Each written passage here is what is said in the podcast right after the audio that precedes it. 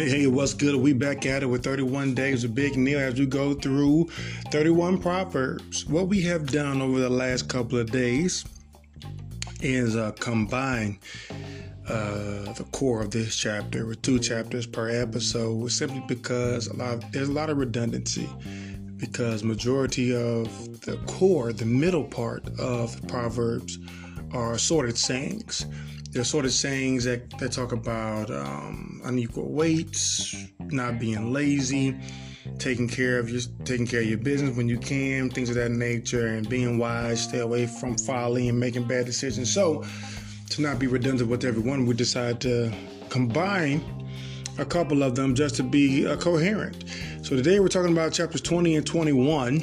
We've been going along very well. And one thing that stuck out to chapter 20, that stuck out to chapter 21 to me was verse 5. Chapter 20, verse 5, it said, The purpose in a man's heart is like deep water, but a man of understanding will draw it out. To me, this spoke largely to the fact that um, purpose needs to be identified.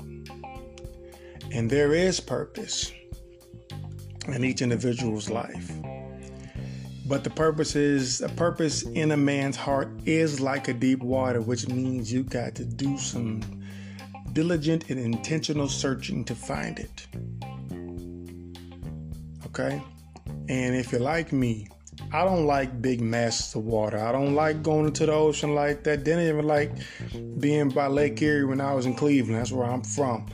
But being in Florida, if I go to the east or the west, or even to the south, a couple of couple of hours, or 45 minutes to Daytona, an hour to Tampa, I'm slapping to the ocean, and it's a lot of water.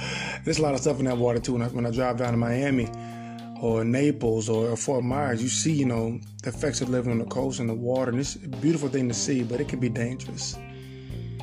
But there's a lot of people who who live on the seas on the coast and they go deep water fish and I haven't enjoyed it, but it, it, takes my breath away to see how much how much water that is out there and how deep it is and how strong it is.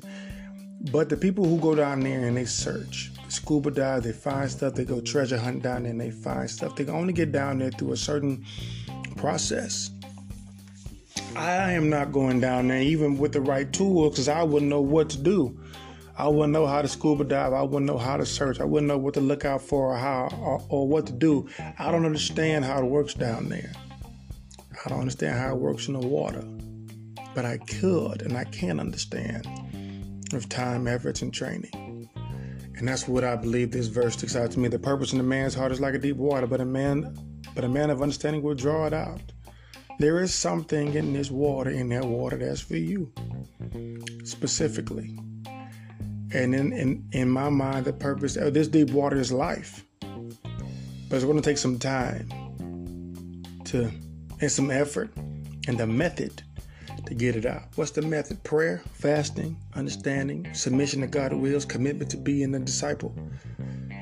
You know, it's going to, and, and it's not just going to come out because if because even if you've seen that movie Titanic, I don't know anybody who hasn't seen Titanic. You realize even getting the jewels and getting stuff out the, out the bottom of the ocean takes uh, intense, intense effort. Sometimes it's like that, but with God, we're able to do it. But we also have to keep it in mind. We have to have uh, have to be honest and integral about what we're doing and how we're doing it. And from our integrity, we'll be able to gain a whole lot of things. For instance, um, let's go down to verse 7. The righteous who walks in his integrity, blessed are his children after him. I like that because integrity is integrity is definitely a lifestyle. And to me, when you connect your purpose and you walk in your life and you walk your life in purpose, it, it is quite contagious and it does build a legacy. But through chapter 20, that is not the main topic or theme through it. There is no theme in chapter 20. But there are a couple things that stuck out to me, and that was one of them. The one thing I can say that I believe that popped out that's different than the other core chapters that we saw the purpose and, uh, pursuing purpose and identifying purpose in one's life. Um, twice in verse 10, he talks about unequal weights and unequal measures are both like an abomination to the Lord. And in verse 23, We see unequal weights are abomination to the Lord, and false scales are not good. Unequal weights and false scales can be looked at as something as being, um, how you say, I want to get this right. I don't want to say the wrong thing. Weights, false weights and false measures. Um, trying to get the right honest scales. Being honest, because what happens with a lot of people, a lot of things, we weigh certain things at home differently than how we weigh them out in public. All right. God is God everywhere. And I have preached this before that we can only have we only have one harvest. So what you do at home and what you do out in the streets should be aligned because if what you do at home is not what you do out in the streets and vice versa, you're only going to reap one harvest. So that's not honest scales and honest weights because don't tell me you allow your husband or your wife to do certain things and then you go ahead and preach and tell other folks that they shouldn't do it themselves. It's hypocritical. So that stuck out to me as well. Okay. Uh, all to say that when we once again when we read when we read proverbs we are reading book of principles and not prop and not prophecies prayers and poems. We are reading about how the foundation of a thing needs to be set properly and effectively so we can have a successful and productive life with christ walking with god. So as you go through these once again be mindful that some will not connect with the next uh, uh, uh, sentence or next next verse as the previous one but they will make sense in time. And as you learn from your own experiences and learn from other and other experiences from other folk life, you will realize and understand how these words of wisdom impact our lives one day at a time. All right, that's it for chapter 21. Please go back and read it, uh, and we'll and catch us if you have any comments, questions, or concerns. Catch us in chapter 21. Peace. Yo, yo, we're gonna keep going right into chapter 21. Chapter 21 once again, there's a, assorted sayings, but there are a couple of things that pop out. Uh, again, that uh, I think cause for some attention. That's verse 9 and verse 19. Verse 9, chapter 21, verse 9, it says, It is better to live in a corner of the housetop than in a house shared with a quarrelsome woman. Quarrelsome wife, excuse me. And then again, it goes back in verse 19 It is better to live in a desert land than with a quarrelsome and fretful woman, a contentious wife. Oh, listen, knowing who to marry is vital. And I want to be clear about this because I've been very clear about this before in other arenas. Getting married and having a wedding are two separate entities, two different things. A wedding is to celebrate a marriage. The wedding is not the marriage, and the and the marriage is not predicated upon the wedding. But if you marry a contentious wife or a spouse who is contentious, man, you you, you, just signed up for some for, for some rough days. Okay, it, it, it, it's just not good. it's just not good at all. So you can make the decision, you know, or you can stop the path from that decision and do something else get a divorce, separate, get get wisdom, get training, do whatever is needed to be better. Chapter 21 is a little different, not that much different uh, than the other assorted sayings. Again, talks about being lazy. And one thing it does talk about in verse 23, and I'll read it real quickly whoever keeps his mouth and his tongue keeps himself out of trouble.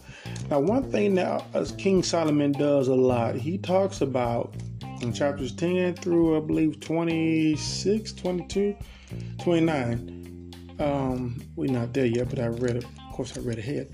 Um, he King Solomon talks a lot about watching your mouth and guarding your tongue. It's a very frequent topic. 20% of the chapters, 20% of the chapters to deal with it. Okay? He even tells to, to, he even talks about to some point even being quiet, not even saying some things. Okay, because it's very important that we realize that life and death is in the power of the tongue. And some of the things we do are predicated upon the things that we say because we have laid out our own footsteps, our own path by the things that we have said. You know, so we have to be mindful the word the world we create with our words. So 21, I, I, I ask you, I beseech you, therefore, brothers, by the mercies of God, to go read chapter 21 as well to get some wisdom. Um, again, it talks about not loving pleasure. Chapter, uh, verse 17 says, Whoever loves pleasure will be a poor man. He who loves wine and oil will not be rich. This could be uh, referred to in some points, in some perspectives, as addiction someone who's an alcoholic, someone who just loves the, the, the pleasure of loves the pleasure of many things, be the pleasure of lust, love the pleasure of other women, and the pleasure of men, love the pleasure of drinking and doing drugs, just being lazy. Pleasure can be fulfilled with so many different things in life. We all have different pleasures. We are we are all different. We are not the same. But the principle is whoever loves pleasure will be a poor man. So be mindful of what brings you too much pleasure or what you allow to bring you much pleasure. Okay? So go back and read through it once again. We're going through the core of the chapter of, the book of Proverbs, and we are almost to 22. And at 22 and 23, it takes a little, a little, a little shift, a little shift, and we'll get there because we are almost done with this chapter. We'll go on to whatever the Lord has to go on to next.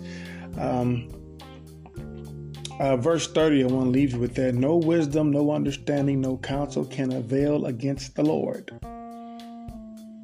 And it ends in 31 The horse is made ready for the day of battle, but the victory belongs to the Lord. Not too often, or throughout throughout the book of Proverbs, very suddenly seldomly do we hear King Solomon refer to God in any other way outside of submitting to him and acknowledging him and working for him and serving him but to know that he says no wisdom, no understanding, no counsel can avail against the Lord. Let us know all the more who is the one who, who sits on the throne in his life and above all things.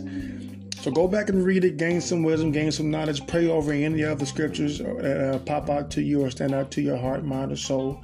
Got any questions, comments, or concerns? As usual, hit us up by chapter 21. We'll keep it moving, keep it rocking, keep it rolling. God bless you. Peace.